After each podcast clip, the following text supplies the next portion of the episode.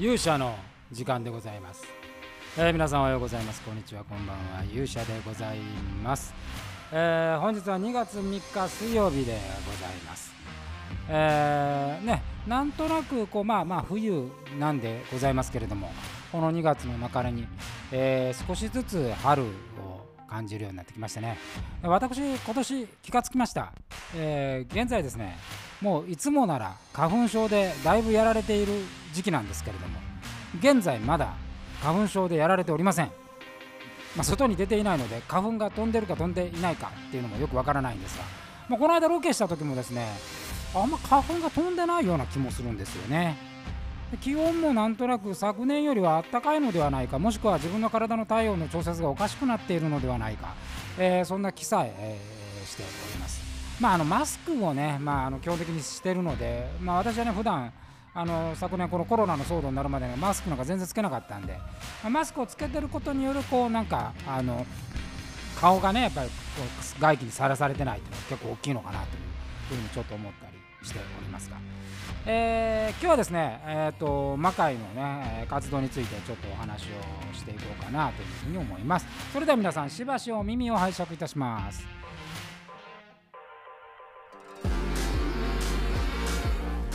えーということでございまして来週にあのー360度の大型ロケを観光いたしますので、えーまあ今あね、その出演メンバーはちょうどアクションリハーサルが日々行われているところでございます、まあ、アクションはね私あのリハーサルは参加しないんで、えーまあ、鋭意あのプレイヤーの皆さんがね、えー考えて作ってくれているという状態でございますけれども。なんかね、えーとまあ、前もちょっとお話しましたけど、まあ、この360度にしても、えーそれから、まあ、イザネオイザナギにしても正解ダンスにしても、まあ、このコロナの中から生まれてきたものですけれども、まあ、まだまだですね、えー実験の域を超えてないと、まあ、もちろんねそのこう例えばビュー数とかもね、まあ、一応まあもう出してるんで、えー気にはしておりますよ、えーまあまあもうね再生回数なんかでいうと底辺 YouTuber どころではないぐらいの、えー再生数ではございます。が、まあ、実はねあんりそこに大きくとらわれていなくて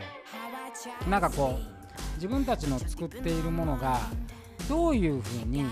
えーこうだんだん勢いついてくるかなって感じなんですね。魔界の公演の時は、まあ、この時期に当たったのがおそらくですけどあの大阪プロレスさんと一緒にやってた大阪時代ですよ。もうお客さんなんて本当10名とか20名とかね、そんな状態で、えーあった頃なんですけどでもねその人数はすごい少なかったんですけれど確実になんか作ってる時にね我々の手応えがあったわけですよ。今見たらめちゃくちゃ荒いですしね。あの全然技術的にも伴ってないもの。まあその東京を出て1年目だってダメだったのに、まあ、それよりもまだ全然ダメだったと思うんですけれどもそれでもなんか新しいものを我々は作っていてそれがだんだんだんだんこう回数を重ねるごとに、えーまず良くなると。でまずねやっぱりコンテンツの質が上がらないとダメだというふうに思っているんですよね。でそういう意味ではあの去年から始めて、まあ、途中からね8月以降からこの360でやってますけど、まあ、だからそういう意味ではまだ2ヶ月、えー3ヶ月4ヶ月まあ半年いってない、えーネオイザナギも、まあ、まだまだまだ4ヶ月ぐらいですから、えーそう考えてくるとようやく映像というものがちょっとずつ魔界がやる映像というものが少し見えてきたかなで明日の雲の糸、えーこれを公開8時に公開しますけれども、まあこれをね撮った時にあのすごくねなんかそういうイメージが湧いてきました。ああのすごい端的に言うと足りない技術が分かったってことですね。これも結構大事でまああのお金もない、ね、コスト、まあ、予算もそんなないですしみんなの思いで作ってるけども、まあ、それは置いといてでもですね何の技術がこれをやるために足りないのかということを実践の中から学ぶっていうのはねめちゃくちゃ大きいんですよ。魔界もそうでした。魔界の公演の時で言うとやっぱりあの照明とかね舞台装置とかねこういうものをどういうふうに考えるかっていうことをやるまでに照明がガッと変わるまでにこれフェースに行ってからですからほぼほぼ1年半以上かかってるわけですよ。その照明というものの使い方とか。でそれまでにこう無駄に照明のコストをかけて、えー、やってなかったので、まあ、本当にこう足りない機材の中でやっていた中であここに光があればいいんだなとかこういう光がこの戦いの中には効果的なんだとか音響で言うとこういう音が欲しいんだとか、まあ、音響で言うとね本当にホールに行ってからようやくですから、えー、4年5年かかってるわけですよ。でそこにクオリティが上がってきてやっぱりその観客動員数っていうのもね、えー、ま時間はかかりましたけどホールまでたどり着いているっていう、え、ところを見ると映像はねもっと早くいける感じがしましたね。ただまあその舞台ってそのお客さんの熱量っていうものがものすごくやっぱ、まあ、我々の力になってくれるわけですよ、えー、だからもう1つやることも2倍3倍の威力でこう体感あるんですけど映像ってやっぱそれがないのでそのこう映像に対するモチベーションっていうのをこう舞台やってる人間から引き出すって結構やっぱ時間かかるんですよね。でこれがまあ少しずつ今生まれてきているかなというようなあ気がします。そういう意味ではね明日の雲の糸はぜひ皆さんに見てほしい。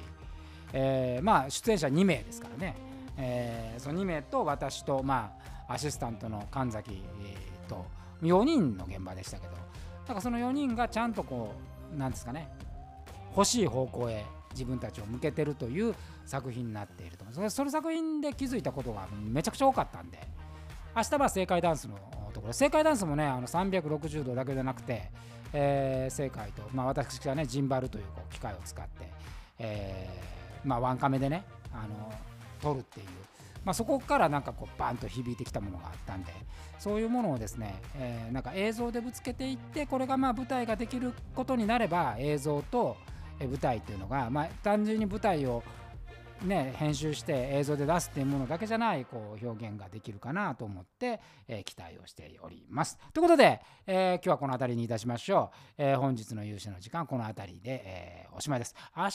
はひょっとするとできないかな？できるかな、え正解ダンスのリハなんでそのお話となんせ雲の糸のねちょっとお話したいんで、えー、ぜひ明日あの8時雲の糸公開ぜひお待ちください。それでは皆さん、えまた明日お会いしましょう。さようなら。